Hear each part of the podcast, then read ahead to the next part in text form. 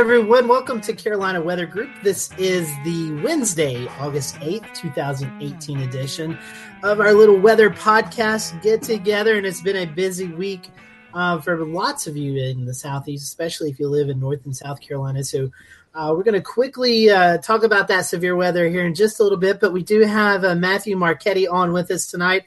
Uh, he is with Crowdsource Rescue, and this is a, a group of folks who are in the Houston, Texas area, and kind of really uh, was at the forefront of Hurricane Harvey and getting so many folks uh, rescued in the in the major flooding event uh, that took place during Harvey. So we're going to have Matthew on tonight, kind of talk about his program and his app and uh, just kind of some of the stories that uh, that came out of Hurricane uh, Harvey. So if you have any questions tonight, if you're listening or following along on our uh, social media platforms of Facebook Live or Periscope, or watching on our YouTube page, uh, please interact with us. We'd love to have your questions or comments. The best way to get them to us is at uh, on our Twitter account at Carolina WX Group, but we'll also monitor the Periscope and the Facebook live stream for your questions. And if you're listening to the podcast version, uh, later on, we'll have our uh, guest kind of uh, give out some information of how uh, you can contact and learn more about crowdsource rescue. So I'm happy to have uh, Matthew with us tonight and looking forward to uh, digging into exactly what happened in the Houston area during Hurricane Harvey with the the thousands of rescues that took place. Before we do that, I did talk a little bit about the severe weather. Right now, severe weather ongoing in the uh, South Carolina and North Carolina areas, especially towards the Raleigh area, down towards Fayetteville. And then there's another cluster of severe thunderstorms moving um, from Greenville, South Carolina, towards Columbia, South Carolina. And that's where I'm going to bring in Chris Jackson, who is stationed in Columbia, South Carolina. Chris, uh, these storms have uh, uh, caused a lot of uh, chaos up in western North Carolina and the upstate of South Carolina. And it looks like they're uh, bearing down on you guys there in the Columbia area. Absolutely, Scotty. Looking looking at the radar right now, there's a line of storms that extend uh, from Rock Hill basically back to the southwest, uh, uh, from uh, Abbeville, uh, Greenwood over to the state line near Lake Hartwell. Uh, currently got two severe thunderstorm warnings for the same storm. The first warning goes until 8:30, and that's for Spartanburg, Greenwood, Gaffney, Laurens, Union, Abbeville counties. And then I think the, the National Weather Service actually just extended that warning until 9 p.m. for Newberry County. And uh, let me flip over here. I'll share my screen to show, show everybody what's kind of going on here. All righty. All right. So looking at the radar here, this is the severe storm that uh, I was just talking about. Uh, the National Weather Service just extended the warning until 9, 9 p.m. It's heading off to the east southeast and uh, it's going to head into uh, Whitmire in the city of Newberry probably within the next 15 minutes or so. Uh, the biggest uh, the biggest uh, risk with this is going to be winds of uh, 50 to 60 miles per hour and a lot of cloud of ground lightning and torrential rainfall. Other than that, just you know the the line is like I said, it extends from Rock Hill down to the Lake Hartwell area through Greenwood and Abbeville, and will continue to move to the southeast toward Columbia over the next hour or so. All right, thank you for that report, Chris. And uh, Chris, while you, you have your well, I was going to say while you have your radar screen up, but uh, could you go up to the Raleigh area? We'll just quickly talk about what's going on up in Raleigh as well. Uh, secondary or another line of severe weather moving through, uh, getting ready to move through the Raleigh metro area. Uh, places like Sanford and Southern Pines, down towards Laurinburg, Rockingham, all under severe thunderstorm warnings right now. And the main threat with these, as well as damage and winds, uh, very uh, intense lightning and heavy rain. So, again, uh, those severe thunderstorms pushing off to the east as well. So, if you are in the Raleigh area or um, just on these suburbs of Raleigh, I expect these storms to be moving in within the next hour or so. So that's kind of a look at the uh, the weather that's going on right now. And I'm going to let James pop up uh, some of our photos from earlier. This was uh, the severe weather that um, occurred in western North Carolina. These are all out of Burke County, where I live. Uh, these are some of our followers uh, of the Foothills Weather Network submitting these photos. And uh, this line of thunderstorms really generated out of the uh, the mountains. Once it came out of the mountains, really intensified, uh, created some damaging winds. And as you can see from uh, these pictures, a lot of tree damage, some hail being reported.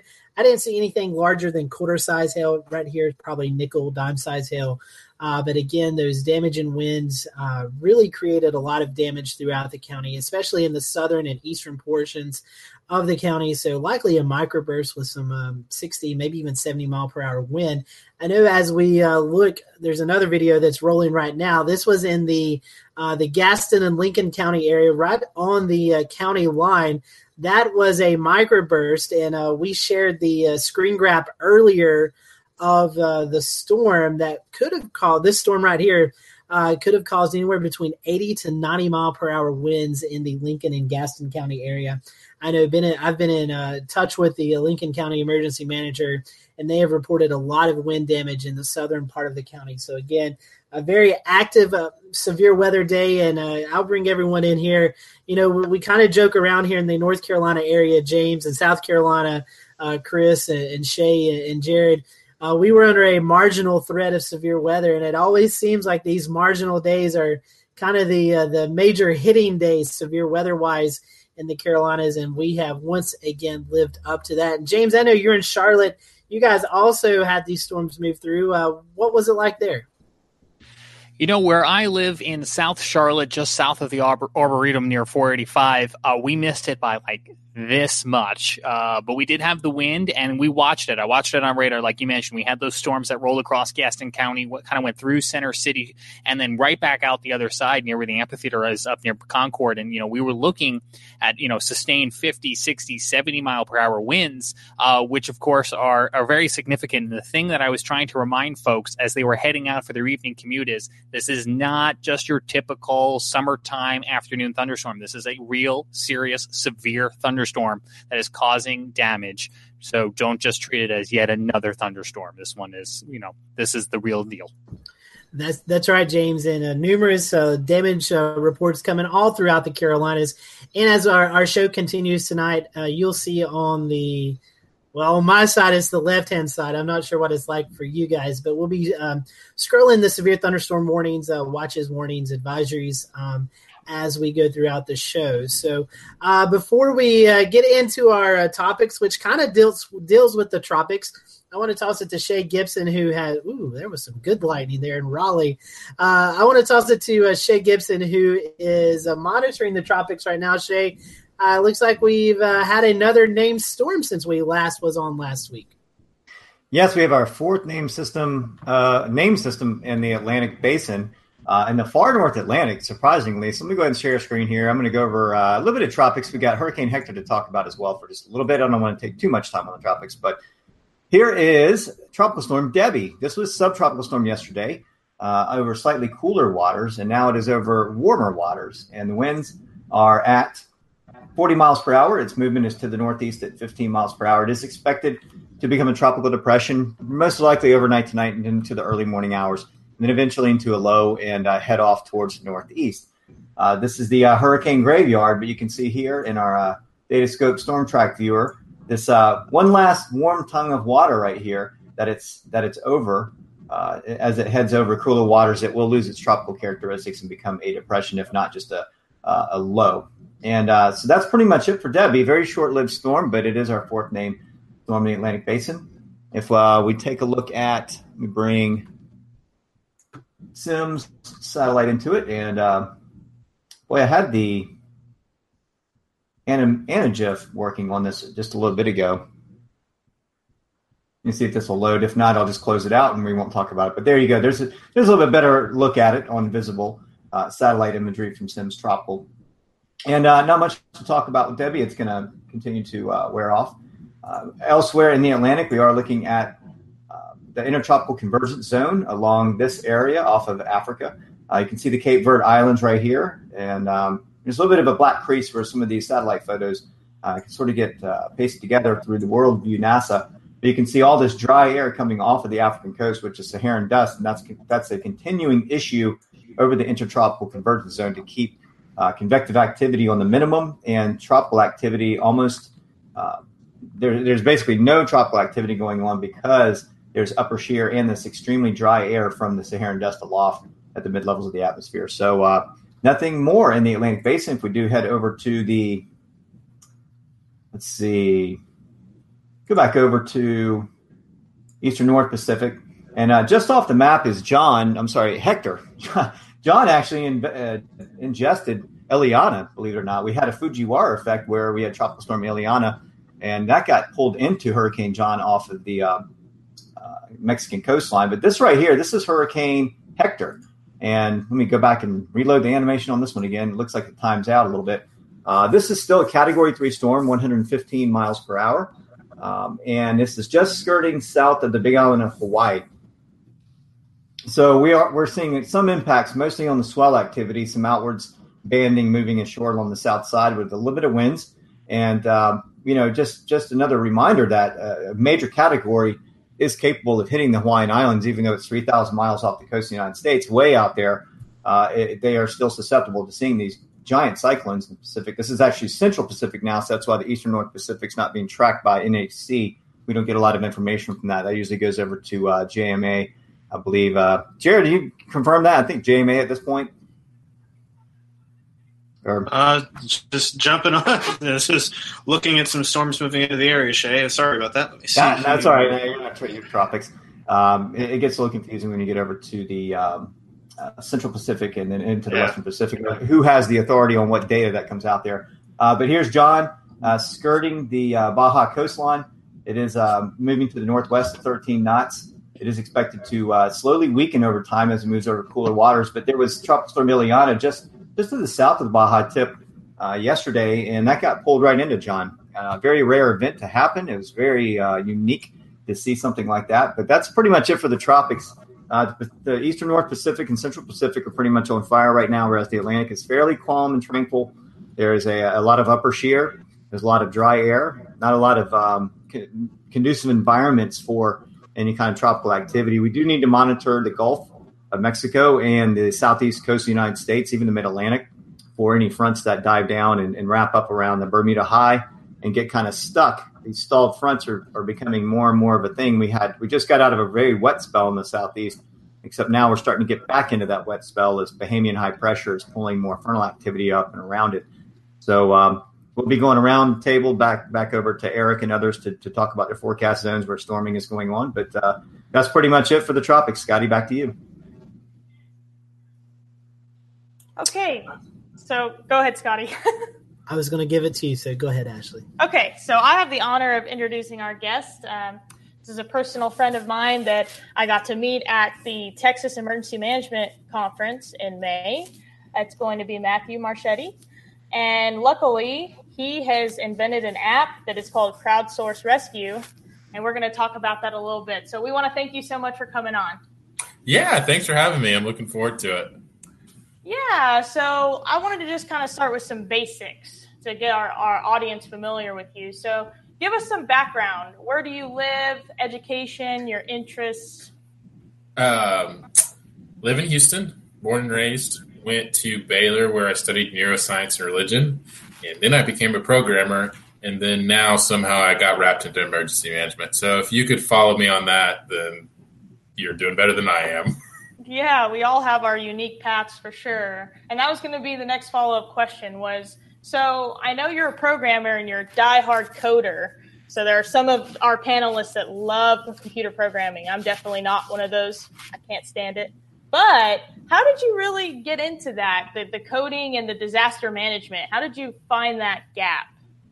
Well, so um, started coding actually junior year of college, and um, and yeah, just kind of ran with it and really found it interesting and like problem solving and all that. So I've been doing um, development for uh, eight years or so, but was out rescuing the first day in Harvey um, in a boat. It was really complicated. And so it was just a very natural progression for us to say, like, me and my business partner sat down and was like, man, this is just, it's so super disorganized. And so we sat down and made this really simple website um, in about six hours in the office, you know, while Harvey is hitting um, to organize rescues for our neighborhood. Um, and put 20 people into it and then woke up the next morning. And actually, am I able to share um, share my screen? Yeah, you should. Uh, oh, I don't think it's going to cooperate. If y'all give me a brief, it'll be over there on the left. There we go. And can y'all see it? Yep. Yeah. Uh, damn thing. Technical difficulties. Oh well. Um, welcome the next morning, and the map looks like that, and we say, "Oh my god, what are we going to do about this?" Because we have three boats, um, and um, but anyways, luckily for us, uh, a whole bunch of rescuers also started getting on the site, and so um, you know it started initially just in Houston, people with their kayaks and people with their um, canoes or whatever they had, and started getting onto the site and connecting um, civilian rescuers with people who needed to be rescued, and then just went, you know, um, this was Monday morning at about nine a.m. And then by Tuesday afternoon, site looked like that. Eventually, it would look like this. Um, and so, uh, just brief overview. I mean, it did about thirty to thirty-five thousand rescues in Harvey. Um, on the books, we had about twelve thousand volunteers, but at any given point, there's about sixty thousand people on the site, according to Google Analytics. So, a ton of people, a ton of spontaneous volunteers, and again, just started from this. Uh, random little website that we made just for our neighborhood.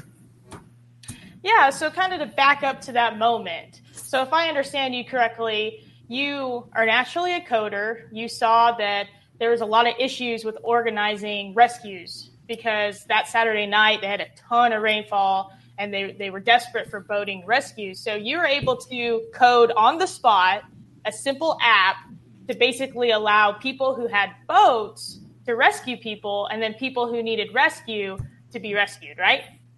Yeah, something like that. Um, it worked kind of like Uber. Um, real simple. I mean, the site had literally three buttons, um, and um, if you needed to be rescued, you'd fill out a form, and if you could help rescue, you'd fill out another form. And then after you filled out that form, you'd go to the rescue map, and it would just connect you you'd be able to like pull up a list of the people closest to you. Uh, you'd go, you'd get in your boat, you'd grab them, you'd evacuate them to dry land, and then mark them safe, and then just repeat that process about twenty five thousand times. Yeah, that's absolutely crazy. So another question too. So you said your um, your rescuers grew from hour to hour, day to day. How are you able to, you know, get that word out about that app? A lot of it. Uh, so first off, I don't really know how it went. You know how it got so big overnight because we made it in about six hours. Like I said on Sunday night, I texted you know maybe ten or fifteen friends, and I put it on my personal page on my Facebook, and it's not. I mean, it didn't go crazy over there, but I think some friends told some other friends, told some other friends, um, and then it just started getting bigger from there. But then by about Monday afternoon, it started going really big. So, um, I mean, it went, you know, viral in a big way in that, um, you know, I think, I don't know really who kicked it off, but by the end of it, one of the big Cajun Navy page posted it as the default so that if you messaged the Cajun Navy, it would respond back like, hey, fill out this form. Um, and, um, you know, JJ Watt tweeted it out. A couple big Houston Rabbers tweeted it out, and so it just went, you know, bonkers from there. What about emergency, like emergency management, fire departments? Um, sort of local national weather service. Did, it, did any of the, the local government authorities start to get involved yeah. with that and, and uh, share it as well? Unofficially, no. Yeah, they didn't share it, um, but uh, unofficially they were paying attention to it, and so like we would. Um, post we had this idea you know if there was imminent drowning and it was all self-reported. Um, we'd post about that on the app and then post it out on facebook and a lot of times um, the coast guard and national guard was paying attention to that page and would call that person immediately to try and get them help. Um, so there's after the fact like we find out like you know fema task force is using it and paying attention to it uh, hfd is using it um, all sorts of emergency management groups are using it um, which incidentally is why we try and run around and meet with every single emergency management agency that we can now to try and get better integration of the app um, in the actual EOC level because that was a huge pitfall. This is that you can't get anybody from emergency management or first responder on the phone. I mean, they're to be fair, they're a little busy. you know, one of the biggest disasters of all time. But uh, and I mean, on the flip side, I, I told a joke one time to Harris County. It was like, you know, I called you guys. What were you doing? Like, were you busy or something? And then they immediately responded, "Is like, we were calling you too, you idiot." Like, okay, yeah, to be fair. Um, uh, yeah. So, just to kind of jump into this discussion, I think you brought up a valid point about asking about the emergency management agencies and NWS and stuff. And something kind of to bring up for discussion is that it's very interesting to see EM's perspectives on when locals kind of gather rounds and start helping as spontaneous volunteers. Some EMs kind of embrace it, and some do not like it because of the liability issues, um, not really knowing who's trained and who's not. So that's definitely a struggle I'm sure that you kind of had to put up with in the moment, correct? During, we didn't know any better. Now we do a lot of that. So everybody's background check, they're vetted.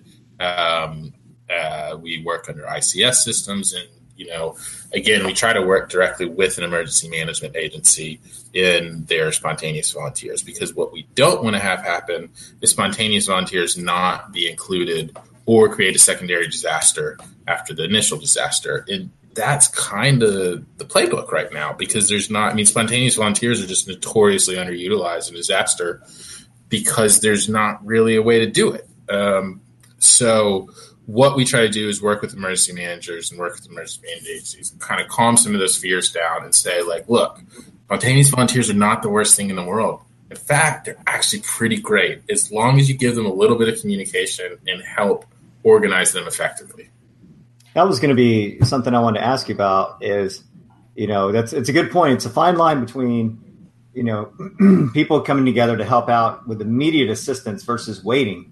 They don't know when or what communications on the down. All they know is they need help. Here's someone to help. They've got a, an organization of some sort to get some boats out to help people. Then the fine line is where do you cross with the you know the, the emergency management that, that is already in place, even like with FEMA, the, the local municipalities. So you, you seem to bridge that gap, but what does that say for local volunteers across the country? Is this something that you want to sort of uh, go national with? Yeah, and we're doing a lot of that. I mean, certainly, like most of our contacts are in um, uh, in the Gulf Coast areas, like uh, Texas, Florida, Alabama. But uh, we've been working with Palo Alto and San Francisco a little bit in California. Um, have played around up in New York, in Pennsylvania, and a lot of it is trying to talk with you know basically any emergency management official who will listen and um, create some of those. Um, you know, in a perfect world, it's direct integration into an EOC, um, and it's working alongside um, first responders because this is taking a little bit of step back. Um, I'm always very careful. Like, for instance, the title of this podcast is "Managing Spontaneous Volunteers." I, that terminology, like we try to like use the term collaboration of volunteers because the thing is they're coming anyways. Like there's no real management of them. It's either you integrate with them or they're just going to do their own thing. Um, unless you declare martial law or something like um, disaster after disaster, you will see these spontaneous volunteers just come out from the woodworks and say, I want to help, I want to do something. Um, and if we don't integrate them well into an EOC or into a response plan, then a lot of times they're out doing something without communication or they're going into unsafe areas or they're not, you know, we're not utilizing them effectively throughout the response. Um, I don't know if that makes sense, but. I, I, I, got some I could jump in here. You know, as far as I don't know if we talked before the show. I, I spent 15 years as a firefighter and actually a swiftwater rescue instructor uh, all that good stuff. But uh, you know, one of the things that's really important, bridging the gap between the local responders on the ground and emergency management, like with Ashley, is being able to, uh, you know, with press releases and media releases, is being able to get the word out to the spontaneous volunteers. You know, where where would a good to, to go be? You know, that you know, stuff of that nature. Yeah, um, absolutely, because that's. Um, that's incidentally why we wanted to work with EOCs too, because during Harvey, uh, tens of thousands of volunteers were running off this app run by a 27 year old who I was an EMT in college, but that doesn't really give me the authority to run, you know, this many people. I'm, I'm basically making some of this stuff up as I go along.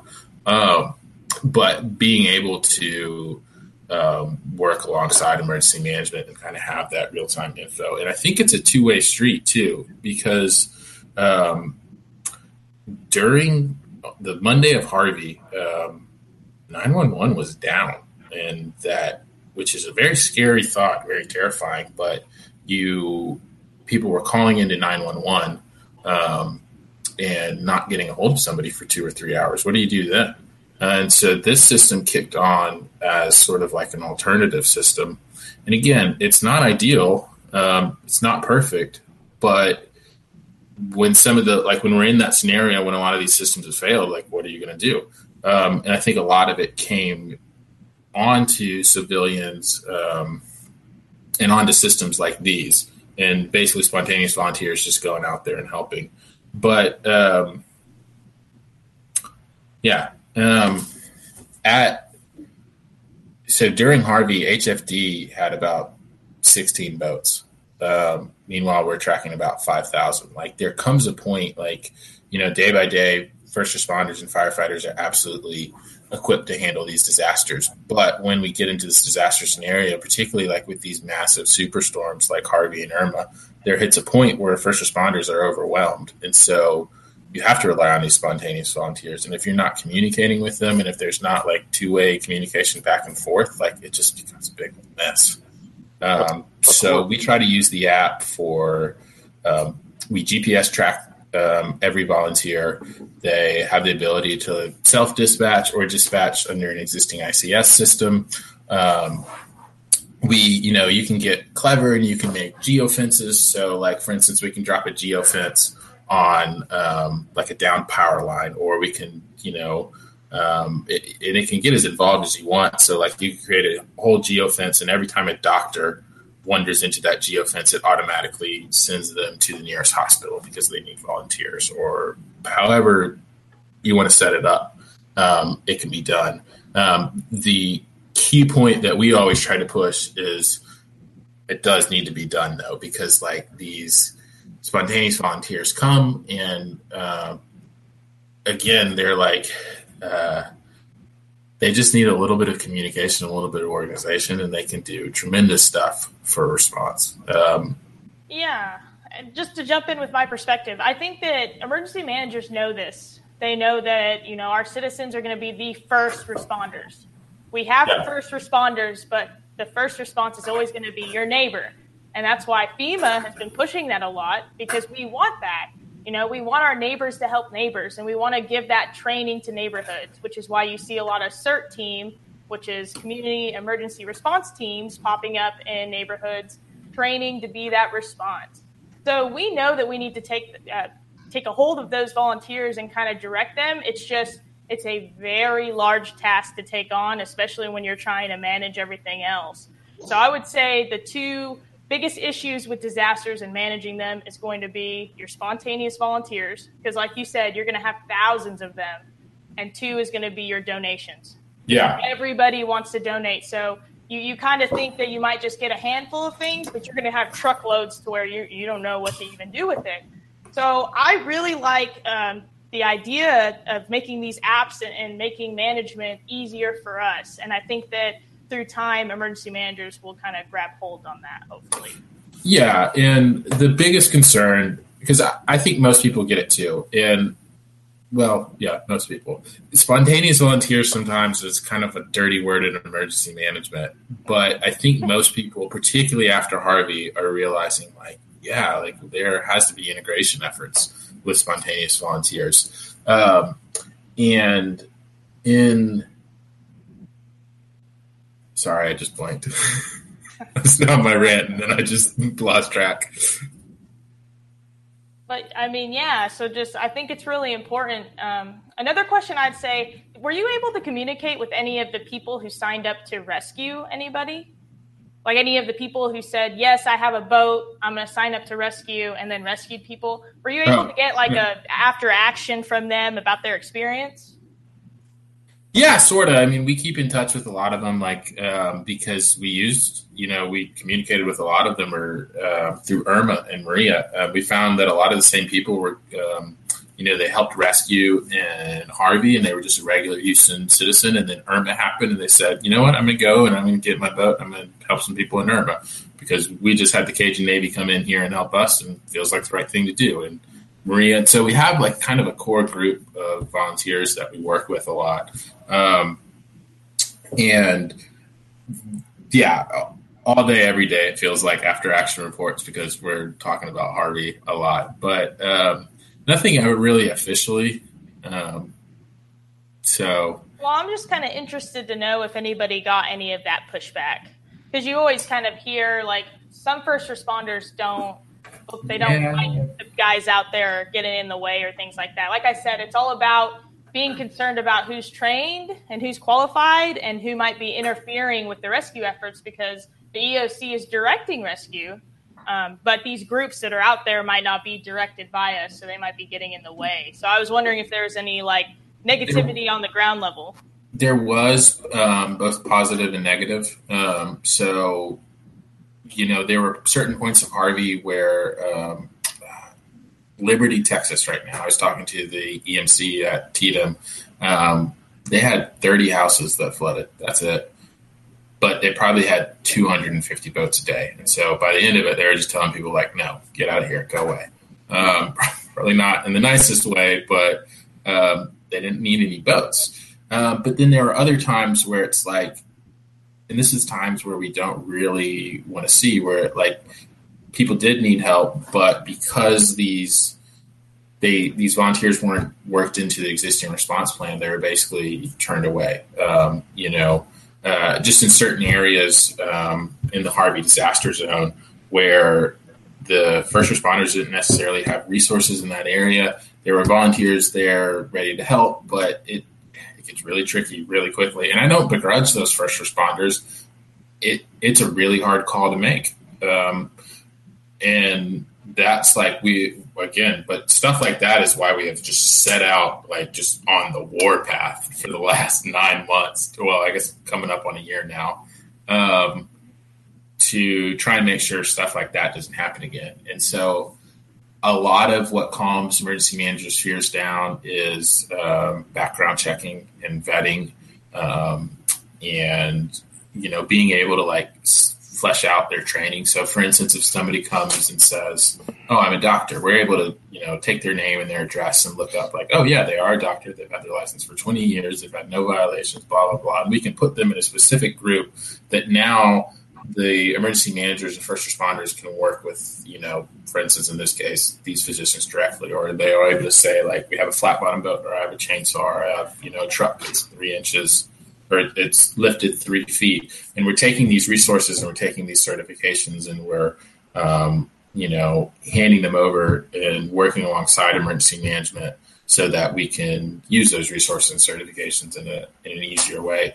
Because to be clear, like I get it on the emergency management side. Like the thought of just, you know, 5,000 people, you have no idea who they are, what they are, what they're doing, where they're at, and what they're up to. Like, yeah, I mean, that's something to be concerned with. But we we try to play like a compromising role and saying like the problem is a lot of times those guys are coming out there anyways. So um, we've never really seen. I mean, all in all, like most of them have been pretty receptive, um, but we're trying to encourage that more and, and have um, better relationships. You know, even better relationships next time. Good. That's all uh, really interesting stuff. You you mentioned that um, obviously Harvey is kind of where this got started and really took off pretty quickly, and then and then you mentioned Maria as a um, another situation that was used in what what other um, disasters or responses has uh, has your app come in handy on that's uh, that's been pretty valuable? So we made Harvey again. Like there was no master plan there. Just made it for you know our church basically, and then it blew up. And so after Harvey, it, we said, well, okay, well that was a interesting week, but then pretty much ready to move on with our lives, get back to normal. But then Irma happened, and then Maria, and then the California wildfires, and Mexico City earthquakes, and you know, eventually, like somewhere along the way, we just start to realize, like, oh, I guess this is just our life now. Um, but yeah, so the three major named storms um, last year were the big ones, but then we redeveloped the app in January um, because I guess something to remember is like from basically you know August 27th to about mid December, we were just in full on response mode, and it was just you know we built the first initial app in about six hours, and then just started piling stuff on top of it until December 15th. Um, but then in January, we decided to you know um, when we're not making it in the middle of a storm, kind of rethink the whole thing and how we would build it and, and work a lot of the new experiences and knowledge into it. And that has been used so far in the Ellicott City flooding, um, a little bit in some of the wildfires um, that have been going on. And then um, the big one would be the South Texas floods from July, where we were tracking rescuers and, and helping dispatch those. So, uh, and one quick note, because I'm sure it'll come up on the wildfires, we are absolutely not, you know, encouraging self-dispatched um, firefighters or anything like that. It's actually a lot of times in the reverse, in that we are um, essentially capturing some of these spontaneous volunteers who have a great heart but don't necessarily realize the hazards involved with the firefighter.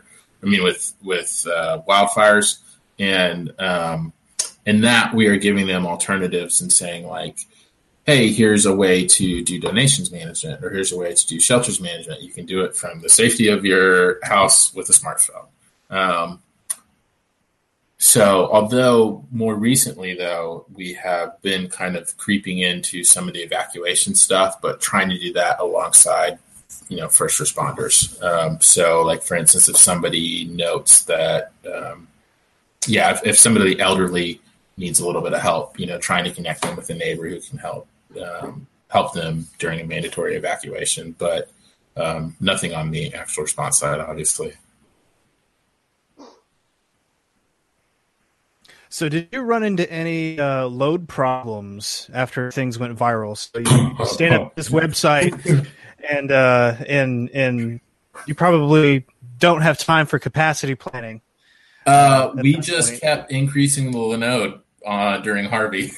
um, so until we max that out, uh, yeah, that was a, an interesting battle trying to keep that thing up uh, during Harvey. But it was also just it was a very real moment too because it's um, the stakes were very high in that like if we screw this up, you know, people are actively using this to dispatch for high water rescues. So don't screw it up. Basically, uh, that was some a very real moment in my life. Um, so it would go down every now and then because it would get overloaded, and then we would just try to bring it up as quickly as possible. I think the longest that we were down was about 17 minutes, um, and then we, we came back up. But it would blip out every now and then for um, a couple minutes, and we'd get about a million phone calls and text messages. People would tell us. Um, also, every time we would make a change um, without telling anybody, or if it messed something up, we'd find out. It was a very real and very live and very lively uh, coding environment. It was kind of like nothing I've ever experienced, and hopefully I never do again. But um, since then, we went on to AWS. Everything's all auto scaled um, and uh, redundant, and it's pretty hard to take down now. Well, so far we've been good. Um, so actually, uh, before Irma, Harvard actually stepped in and helped us. They put us on their servers um, for Irma and through Maria, and then we went and uh, moved on to our own, have it all auto scaled out. What do you think about cloud servers? Do you think those would be a little bit more helpful in this kind of situation with with? Yeah, that, that's what we're on. Water. Okay. Okay. Yeah, AWS. So it's it's a cloud server, and um, it basically just day by day consider it. You know, uh, what's a good way to put it? Day by day, I mean, we don't have that many people getting on the site, like, you know, maybe a hundred a day or something like that. I mean, just not a tremendous amount. But as that demand gets bigger and bigger, it opens up another server and another server and another server until, you know, it's not at capacity anymore. And so, um, you know, we'll test it to have half a million simultaneous connections, which is obscene. It's ridiculous. Um, I, I, can't think of a disaster where we would have half a million simultaneous connections, but um, it, it's meant to go up and down as demand goes up and down. And it's, you know, in our insurance filing, they were like, do you ever test for disasters? It's like, oh my God, you have no idea. Um, so, uh, yeah, it's uh, redundant out the wazoo. And so we even have plans, for instance, like let's say that something happens in um, East Virginia where the Amazon clouds are. Uh, well, then our server would kick on to Seattle where they have another cluster, and you know, there's there's all sorts of plans um, for just keeping the site up and redundant.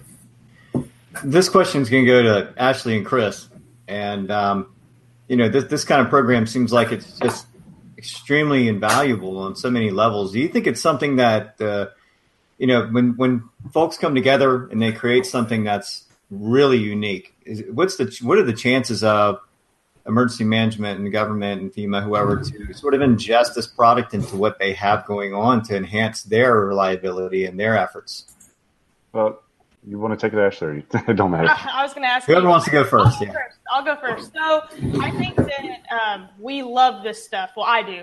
I, I love when people on the outside are always trying to think of ways to improve how we're doing things. It gives us a fresh look, especially from people with different backgrounds. That's why we like to talk to our SMEs, or we call them subject matter experts, our meteorologists. We get opinions from them, our coders. So I'm very excited about programs like this. Uh, I do think that because our, our program has a group of people that have been doing things the same way for a long time in a lot of situations. So there is a little bit of pushback when we start to have new things, but I think that he's doing a good start um, going around, uh, doing presentations, reaching out, because he actually reached out to me, called me, gave him or gave me all of his stuff and, and explained what his process was. So I think if if people have these kinds of ideas to help us and they continue to reach out into the EM world and make connections with us, I think we could really adapt to some of these fresh ideas from the outside. Yeah, we have been on the warpath, um, just kicking down doors trying to. But for the most part, it's been really receptive. Um, we are in a really good position because uh, most EMs, even if they want nothing to do with spontaneous volunteers, we say, "Hey, we rescued about thirty thousand, you know, people with this website we made in six hours." Those people are like, "All right, yeah, I'll, I'll give that thirty minutes. Like, I'll hear what they have to say," um, and we can basically like kind of get our foot in the door and go from there. Um, it it does get really tricky working with the liability side of things. I think most emergency managers. Um, either can be convinced into it, if not already outright agree, like, yeah, we got to do something with spontaneous volunteers and we got to use them in a disaster. Um, but once, like, you know, ink to pen, like figuring out some of the liability stuff, it, yeah, there are concerns around there, but most of it is also manageable and most of it's, you know, mitigatable. Well, yeah, and I will add to that. Um, even me, as an EM, I am very concerned about um, liability. even with your CERT teams. So we train CERTs or the, the civilian response team. We train them in triage, uh, first aid, search and rescue, things like that. And we're working with them, but it's still always a little uncertain how they're going to react when they're actually thrown in the middle of a, a, a battle scene out there in a disaster. And we just, liability is tricky. So I think that these ideas are good, like I was saying, but we do need to make sure that there's the proper vetting and training. And that's why I was going to ask you are you ever going to consider maybe going the route of adding training to your program? No, absolutely not. Uh, which is probably not the answer that y'all wanted to hear, but we are very um, spontaneous means spontaneous. The so, uh, let me put it another way. We um, your mom, your sister, whoever um, collapses, who do you call? You call 911. Who do you want to come? An ambulance. What if there's not an ambulance? Do you want to wait three and a half hours for an ambulance, or do you want to put it in the back of a pickup truck and take 20 minutes to the ambulance? Well, uh, probably do the pickup truck. Um, I was sitting with the director of public safety for uh, Houston. So he's over fire, he's over police, he's over the OEM. And he looks me in the eye and he says, "During Harvey, were there's there ever a moment where where I did what I just described, like where y'all recommended just putting patients in the back of pickup trucks and taking them to the hospital?" And I'm sitting there thinking, like, I mean, I just lie, right? Say, no, of course not. We never did that. Like, absolutely not. But I'd say the truth and it was like, yeah, we might have done that once or twice or like 40 times. And he brought up a good point where it's like, you know, first I was like, because I told him, it was like, I don't know, I kind of thought about lying, but yeah, we did do that. But the point is, like, it's not a perfect, ideal solution, but what are your alternatives? Um, City of Houston literally had 16 boats. Um, you know, maybe there were 100 throughout the county, and there's a tremendous, I mean, unprecedented amount of mutual aid um, came to Harvey, but 95% of it are stuck in College Station.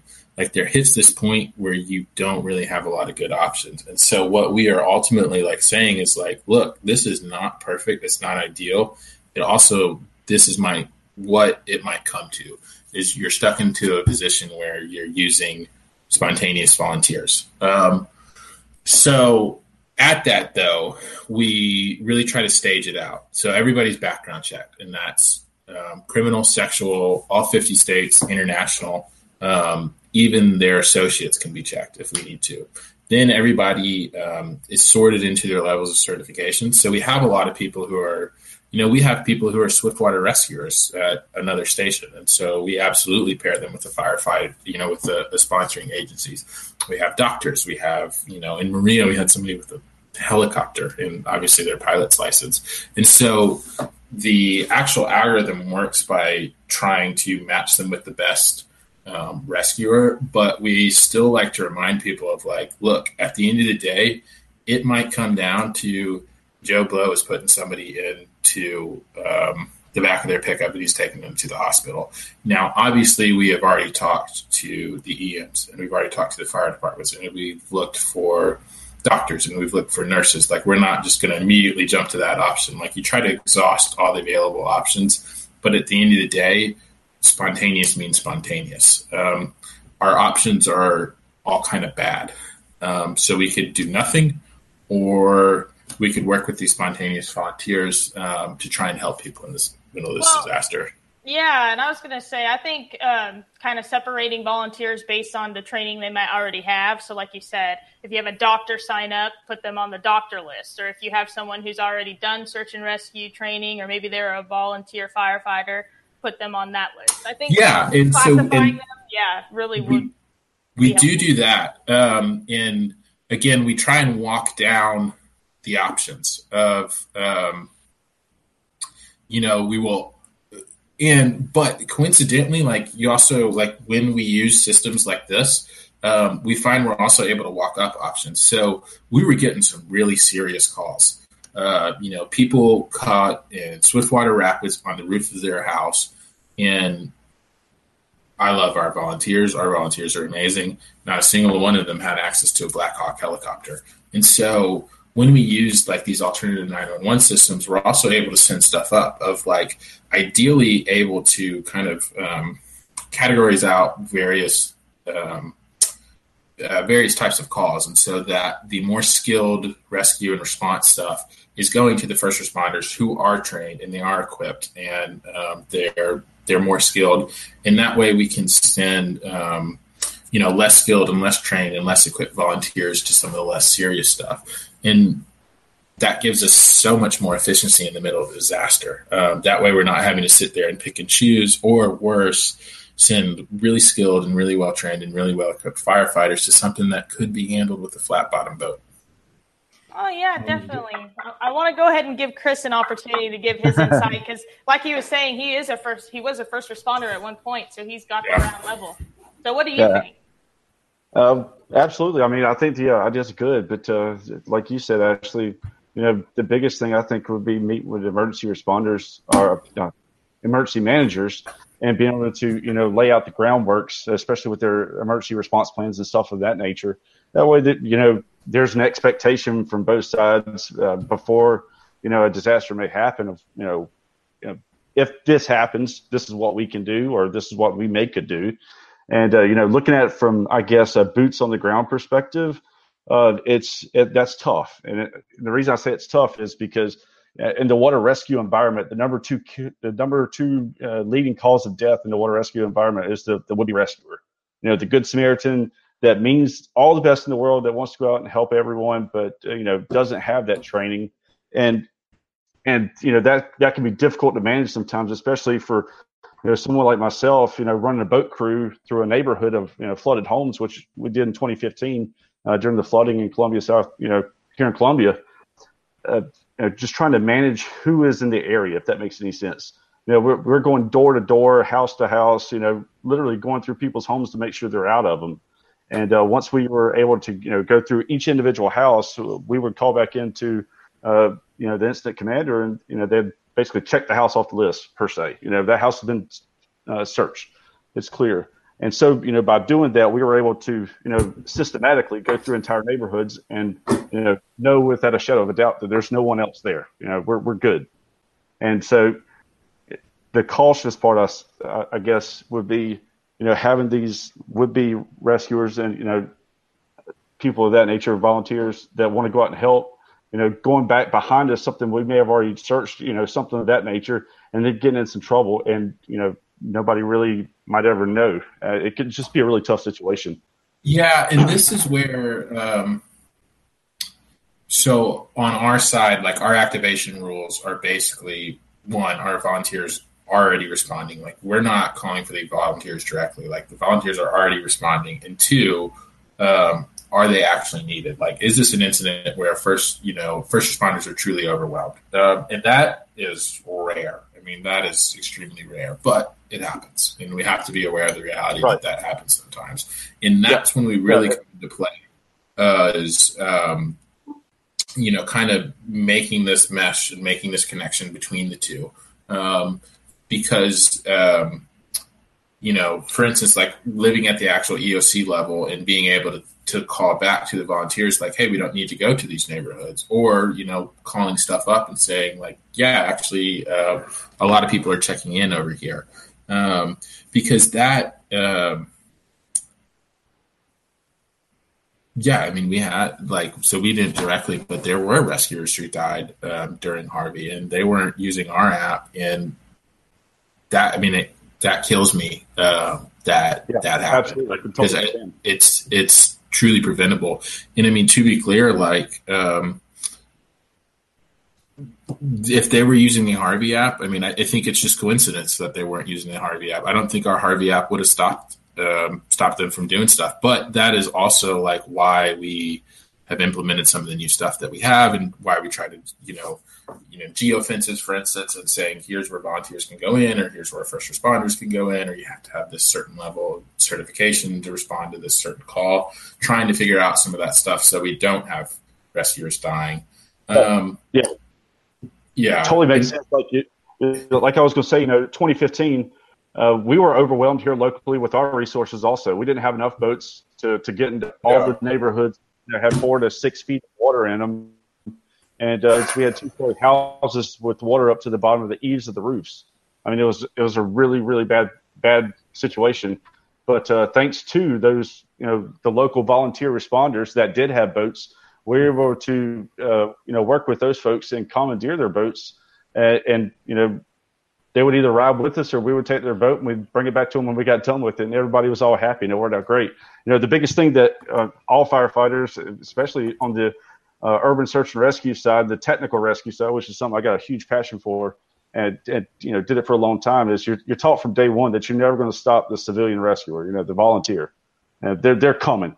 Uh, it's just how do you manage them best, and that's where Ashley and emergency managers fall in to be able to work with agencies to yeah. you know, develop the emergency response plans and such. And, yeah, and just to jump in on that real fast, and that's why I kind of really like the idea of this app is because, like you said, they're coming. We're not going to stop them, and there's no way to organize them. So if there's a way that we can actually keep track of them and figure out where they're going and stuff, we can actually work them into our plan a little bit. Even if we don't take them on and we don't want to touch that liability, at least we know where they are and they have a direction. Because as of right now, if we were to have a huge disaster right here in my jurisdiction, I have zero idea of how many people are going to show up, where they're going to go, or anything like Well, that. So You also I- know I- that. I yeah. I, I like the idea of being able to look on a map and see, okay, you know, I've got all these people here, and being Yeah. able to know where they are. So And um, we are also always very fond of saying we're not spontaneous volunteer management because you know can't even manage them sometimes. Like we we don't have a special spontaneous volunteer one that we wave and they have to listen to us. Like they can tell us to go to hell too. Um, you know, we're spontaneous volunteer collaboration um, because they are coming regardless. So you might as well um, you might as well coordinate with them and you might as well use them because and i truly believe this to my core like when we integrate in you know first off i think spontaneous volunteers are the quickest way to a, an efficient response a just response and when we integrate in with eocs and we work alongside first responders i mean the whole community does better. The volunteers are safer the first responders are more efficient um, there's a more equitable response. Um, you know nothing when we, we start having these conversations, particularly with emergency managers, I mean, everything goes better. Uh, because otherwise, we're left back to square one where these spontaneous volunteers, like they're still responding, um, but they have no communication. They don't know where to go. They're getting safe, unsafe spots, or they're, you know, like the biggest problem uh, in Harvey was we were getting stuff before the first responders. I mean, we being spontaneous volunteers. Um, and so first responders are just running around wasting their times on all these calls that volunteers already got.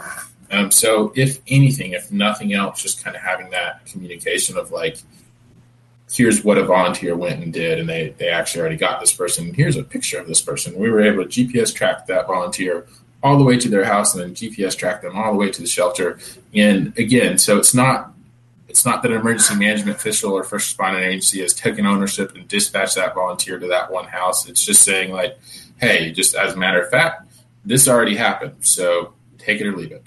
Um, I don't know if that makes sense, but it's a very different conversation liability wise because it's it's um, giving you information of stuff that is happening regardless, and so you haven't actually dispatched that volunteer, and so you don't have to take liability of that volunteer. Um, but it, um, yeah, yeah, so I think we're approaching our hour. I I'm going to go ahead and ask our panelists if we have any last questions before we start to wrap this up. Yeah, I've got one real fast. Uh, Matthew, when you look ahead to tomorrow's disaster, we don't know what it's going to be yet, but uh, today, are you taking volunteers right now in like a screening staging capacity? to be Absolutely. ready? crowdsourcerescue.com slash user slash ad. We will take anybody and everybody with a heartbeat because you don't know what you need. There we go. That that answers my question. I'm done, Ashley. Okay, any other questions? Yep, thanks a lot for for developing a above and beyond app to uh, locate folks that are in, in distress or in need. I think it's fantastic seeing the uh, sort of the the private, just the private sector, the public, you know, sort of rising up and, and meeting the challenges of, of uh, today's society, especially with populations growing at such immense rates. It's great to see that people out there care and uh, develop things like this to uh, sort of help out with the cause. Uh, you know, everything's evolving together. So uh, hats off to you, Matthew. Great job. Yeah, well, all accidental, but thank you. Yeah, so with that, I'm going to pass it back to Scotty. All right. Well, thank you, uh, Matthew. We appreciate that. Great information. In fact, I just downloaded the app on my phone. Uh, hopefully, uh, hopefully you guys can as well and get the, uh, the information. So we appreciate that. I know, guys, we're after nine fifteen. Do you guys want to do tweets of the week, or do we want to skip that portion of the show? No answer. I've got I've got one. All right. Well, we'll okay. Go ahead, Chris. We'll. Uh, All right, cool. I'll bring it in we'll here. it I'll bring tweet of the week if nobody else wants to. Let's share, let's share my screen here. All righty. So mine comes from Matt Makens, uh, meteorologist in Denver. Of the holy fire in the Trabuco Canyon, California, uh, showing the 747 global super tanker doing a 19,000 gallon fire retardant drop on the fire line. Brand new aircraft. I think it's the second year they're using it out there. It's been repurposed from its days hauling passengers. Now it's fighting fires, and I think that's uh, pretty pretty awesome. That is pretty cool. And in fact, I saw a video. I, um, it may have not been legit. Uh, I may have not uh, viewed it the right way, but actually, a video. I think it was in California. Of these folks were actually standing a little too close to the retardant that was dropped, and kind of got video of that. So uh, that was interesting too. You always wonder what it's like to be on one of those those planes. Yeah, I would. So- I would not want to be on the receiving end of that fire retardant. I, it was. I believe it, the video said it was somewhere in California. It may not be legit. I may have been gypped, but, uh, but I did see that video. Uh, anybody else have a tweet of the week, Eric? I, I don't Yeah. have. Oh, Oh. go ahead, Eric. Go ahead, Eric. I'm sorry. I want. I'd like to follow right on to the one that uh, Chris just presented because this is very similar and right in line with the discussion we're having tonight. These are photos from uh, Kent Porter, who has taken some phenomenal uh, photography of the wildfires in California. This is the Mendocino um, fire that is uh, now the largest in California state history, about 33% larger than the city of Memphis proper, which is just, if you put it in context, is phenomenal. But um, some great pictures, and there is the um, there is that super tanker in a uh, in a static photo. There, just a phenomenal picture that it was taken. Hey, uh, Eric, we don't uh, see yours Are on you not screen. seeing it? I have screen share on. I thought. Let me try again. Uh, But we love how you're describing it, though. Okay, well here we go. Let's see. Okay, you see it now. Oh, that's all. Perfect. Yep. Oh, yeah. There you go. awesome. There's the super tanker. um, this was the first picture that I showed coming over the crest of the ridge there. Um, that really good one in the super tanker. This is uh, up close. Um, just just really really fascinating pictures. So you you uh, you don't realize what kind of devastation these things cause until you figure out that basically every every place that was involved in one of these was basically wiped out like an EF5 tornado, and it you know left no left no prisoners. So pretty phenomenal. I believe I heard this was the largest um, fire in the state of California. I think record. that that's right now. Yep. Yes, that's correct. So yeah, um, James, I know you were. Do you have a tweet or? It's not a tweet, but I wanted to call reference to something that if you go back and you watch or listen to last week's show, at the very beginning of the show, one of the very first things that Chris Jackson says is, I just came in from storm chasing. I literally just sat down. What we found out after the fact, is it okay if I share this, Chris? Or Oh yeah, go ahead. Go right ahead.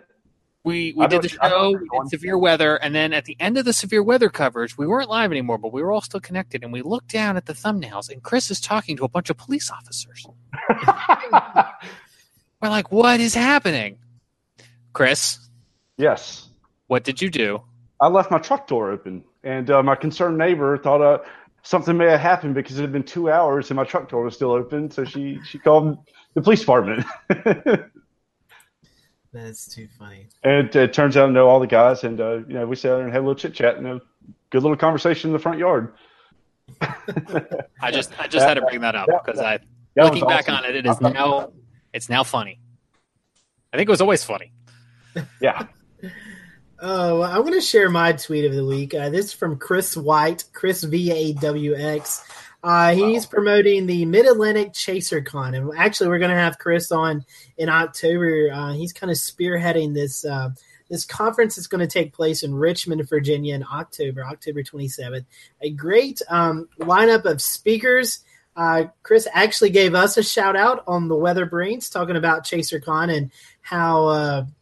He was going to be coming on Carolina Weather Group to talk about it. So I wanted to do a little promoting for Chris and something we're going to continue to promote from now until October 27th. But uh, this is the Mid Atlantic Chaser Con. Unfortunately, I'm not going to be able to make it, but uh, I know that Ricky uh, Ricky Matthews has interest in it. Chris, I don't even know if you knew that this existed, but uh, this I've been seeing, I've been seeing it promoted across Twitter a little bit. You know, I haven't looked into it too much, but definitely interested. I mean, Richmond, what eight hour drive?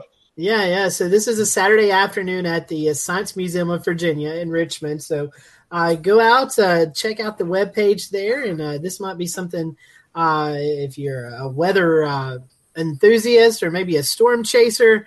All kinds of good stuff going to be taking place there in Richmond. So that is my tweet of the week.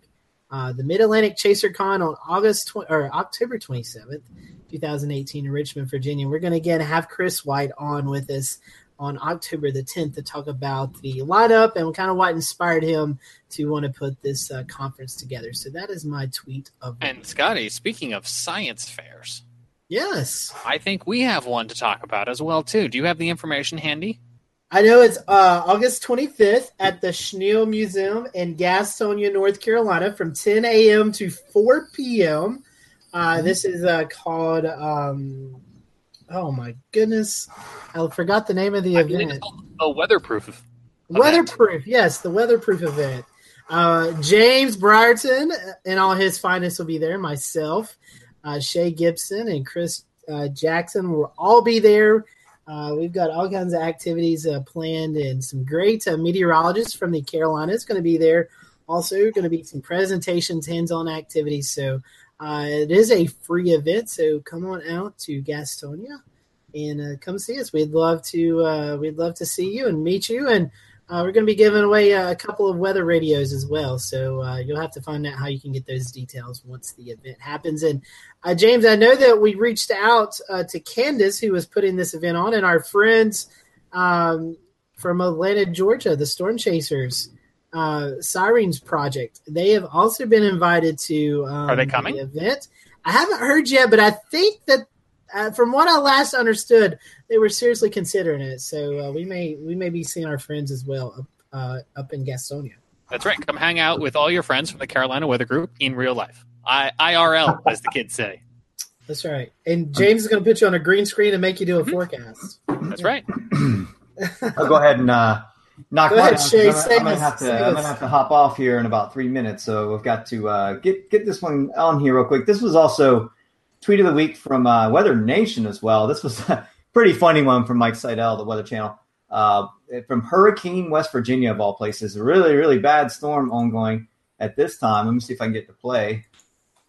I had it playing a second ago. What's going on here? Okay, there we go. Uh, so this lady, this lady is out in this downpour uh, during this thunderstorm, and I mean you can see the straight line winds just ripping through. Well, she still takes the time with her car open to go and put the grocery cart back. So, you know, you can definitely tell this this person does not have a fear of thunderstorms. but I just love the, the etiquette, right? The the morale, the morals there, right? So.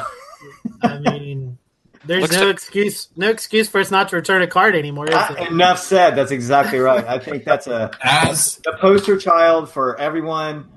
Put your carts away. There is nobody that is immune to it, and, and that's proof right there. as a 16 year old who used to put up carts um, as a high school job, I really appreciate that lady. So Hey, that was one of my person. first jobs. I I did the same thing at a at the local BI-LO when I was 15. So yeah, I was like, wow, I can't believe how many people leave their carts out in the parking lot, right up next to other cars too. But either way, um, yeah, just a, it was really really cool video. It was kind of an eye opener for a lot of people. Really good stuff. I think we should make her an honorary Weather Ready, Ready Nation ambassador. I, hey, I think we can do that. I think we can talk to the right people and get that done.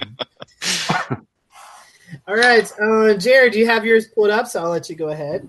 Yeah, it's a tweet. I'm, breaking the rule for the first time. I've been on here about a year, and I've been, you know, doing all the right things. But alas, sometimes, every once in a while, we just got to break the rules. So, uh, this is a Facebook post by Josh Marthers, morning meteorologist at Channel Two, um, Count on Two, um, Storm Team Two meteorologist, morning meteorologist Josh Marthers. There we go, got it right. Um, he has to say that a lot more than I do. Um, we've had a heck of a lot of rain in Charleston last couple weeks. Um, some stations were like 20, 21 inches of rain from July 1 to today. Um, and this has caused uh, this caused some river flooding in some places that haven't that usually only see river flooding when it's serious. And so this is along the Ashley River uh, in the Ashborough neighborhood. This is up towards uh, Summerville area, I believe. Um, and uh, water was rising off the Ashley, beginning to enter homes. There's no gauge on the Ashley here, so there's it's not a typical warning point uh, for the National Weather Service, and so um, you know we've we've been dealing with this uh, heavy rain. We've get, been getting a respite this week. Um, even though thunderstorms continue to fire, uh, but there's more to come. It's just has stayed very, very, very, very, very drenching, and I'm really tired of it. Yeah, I'm looking to Sunday. That trough's going to build back over the eastern part of the country. It looks like last week all over again. Me too. I'm Yep. done with it. I'm done. I'm Yeah. tired. Jared, that's the same area that flooded from uh, Irma, correct? Yep. Irma Yeah, 2015. that- they're they're in entrenched in battle with the town over the flooding issues in that area. So yeah, that's a that's a big uh, yep. big big uh, headliner every once in a while. I see that come across, and it's a, it's a huge battle. So that's that's just a product of having to to look look towards coastal resiliency. I mean, exactly what you're working on with the Sea Grant. Uh, Mhm. the project, so there. This is a this is becoming the normal thing, not just with rains, but with tides and rain, and it could be even worse with a perigean spring tide. So Mm, th- yep. these are the these are the, the woes of development along the, the east coast right now, southeast region. Yeah, and speaking of that Sea Grant project, and then I know that we've all got to go. We've all got lives, allegedly. um, you know, speaking of that Sea Grant project, Charleston, uh, Charleston, Chucktown Floods hack. Uh, we're putting this on uh, August 24th through the 26th. You've got until August 13th to get your team together and register for this. Uh, so, any coders out there, you know, if you can make it to Charleston, um, we'd love to have you. Uh, if you go on um, scgrant.org. And I admittedly should have had this pulled up right out of the gate, but you know how this goes. We're doing it live. All right. Anyway, so uh, anyway, so search Chucktown Floods hack. I'm going to tweet something on CHSWX, and we'll retweet it on the Carolina Web Group. I'd love to have you out um, and uh, see what kind of idea you come up with for technology to help with coastal resiliency. All right, thank you for that, Jared. Ashley, do you have one? All right, she's shaking her head no. So, uh, once again, we want to thank Matthew uh, for coming on tonight with the uh, Crowdsource Rescue. Uh, we will have the uh, podcast version loaded up here in the next day or two, and uh, we'd love for you to download that. Uh, make sure that you are downloading uh, all our pad- podcasts or subscribing to it. Uh, Stitcher and Apple iTunes, Google Play. What else am I missing, Jared? Um, Uh, doing a Jared all the Jones. things. You guys Uh, do all that. good stuff. MySpace, Friendster. What else am I missing, James? I know you Apple and Jared Podcasts, do all Google. Play Music, Stitcher, and TuneIn Radio. There we go. So make sure um, you are following us on those outlets. Uh, send in your requests if you have any specific shows or, or topics or guests. I know we had a request for Rob Fowler, so I'm going to make Shay and Jared work on that. Get the uh, get Rob on from uh, uh, from our Charleston station. But uh, again, next day- week what dates are you looking on that, Scotty? I, I don't know what dates. Um, whatever date Rob on the to. spot by mentioning him on, on air and saying, That's "All right. right, Rob, you're coming back on in the next month and a half." That's right. You're coming back on, Rob, between now and uh, October 31st. So uh, next week we're talking about derechos with uh, Russ Schumacher from Colorado State. He is actually the director of the Colorado Climate Center. Uh, so uh, Russ will be joining us. Then we're going to be talking with uh, Mark Willis from Surfline, and then we're going to be talking about My Coast, as Shay and Jared were just alluding to just a little bit ago. Uh, Chris Ray and Wesley Shaw will be joining us um, on August 29th. So that's a look at our next few shows here on the Carolina Weather Group. As always, we uh, welcome your suggestions and show topics, and we'll do our best to get worked on that, uh, working on that. And we'd also like to mention uh, we're going to continue our stream radar wise, at least, and our weather radio stream as severe weather uh, continues to affect the Carolinas. So that'll be going on at least for the next little while until uh, the severe weather kind of dies down. So. Uh, for everyone here at the Carolina Weather Group, we appreciate you uh, watching tonight and following along with us. Make sure that you follow us on all our social media platforms and download um, us on your favorite podcast app. So until next week, have a great weekend and stay dry out there. And we'll see you back here next Wednesday night as we talk about derechos with Dr. Rush Shoe, uh, Schumacher. Everyone have a, uh great afternoon or a great evening, and we'll uh, see you next Wednesday night.